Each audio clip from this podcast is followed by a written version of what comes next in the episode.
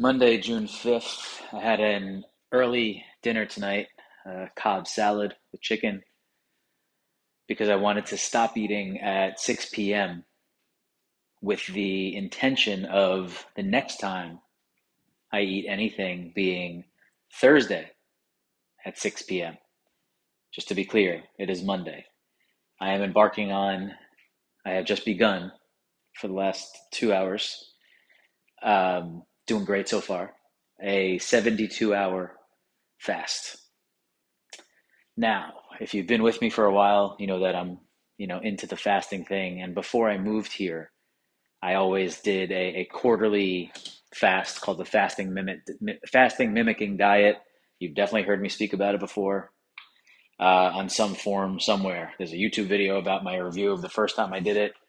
Um, there's a lot of content out there about the fasting mimicking diet from me and they don't ship internationally. Uh, I used to, I used to do it every every three months when I lived in Brooklyn, um, and now I haven't done it since. So I've always been looking for since then some you know fasting protocols, and I did one like detoxifying thing last year or 2021. I don't remember, which didn't really hold um, for too long, and you know the intermittent thing that's a totally that's part of the fasting under the umbrella but it's you know a little different than this.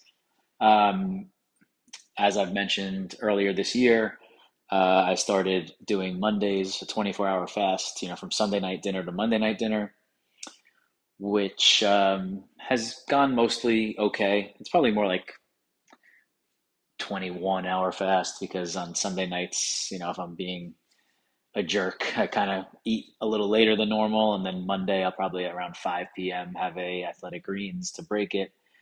Anyway, I thought um, you know Dr. Mindy Pelz is, is a fasting go-to that uh, that I use as a resource, and I actually had heard her recently talking about a 36 on tw- or 36 off 12 on type of protocol right? So 36 hour fast 12 hour eat 36 hour fast 12 hour eat.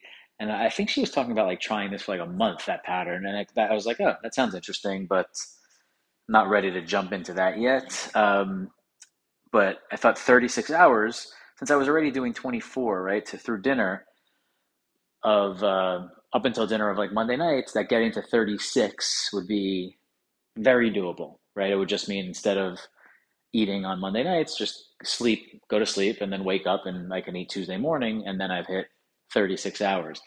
And there are benefits, different benefits. So there are a bunch of charts about this online. I've looked into this extensively. You know, different things happen in your body once you cross certain thresholds. So, like, there's an intermittent fasting thing why people always recommend 16 8 or 17 7 or um, you know, 20 and four, like different things tend to happen. And once you hit 24 hours, something else happens. Once you hit 36 hours, something else happens, like to your cells or HGH hormone or fat burning or whatever, a long list of things.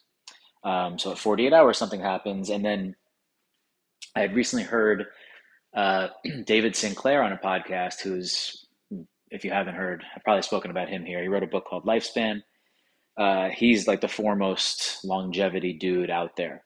And he was talking about the 72 hour mark. He's like, two days, two days is really good, but three days, something like next level shit happens. You know, you turn into a superhuman.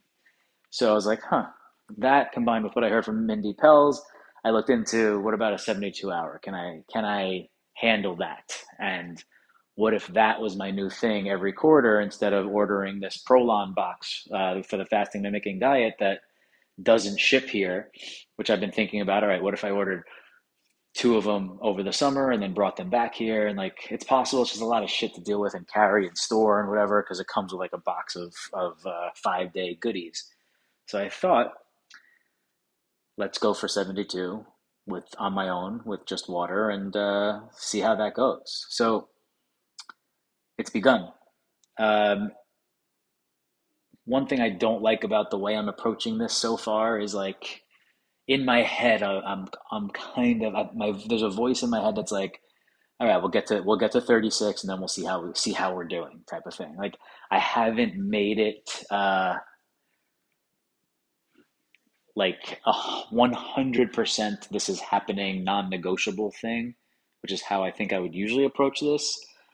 This I'm being this probably rightfully so, a little bit more delicate with because I'd never done it like this before, and obviously, you know, you're really putting your body through some shit. So I, I you know, at hour 44, if I feel like I'm gonna fucking faint if I don't have some something in my body, then you know I'll reconsider type of thing. Um, but my plan is to to do it, and I think I can do it.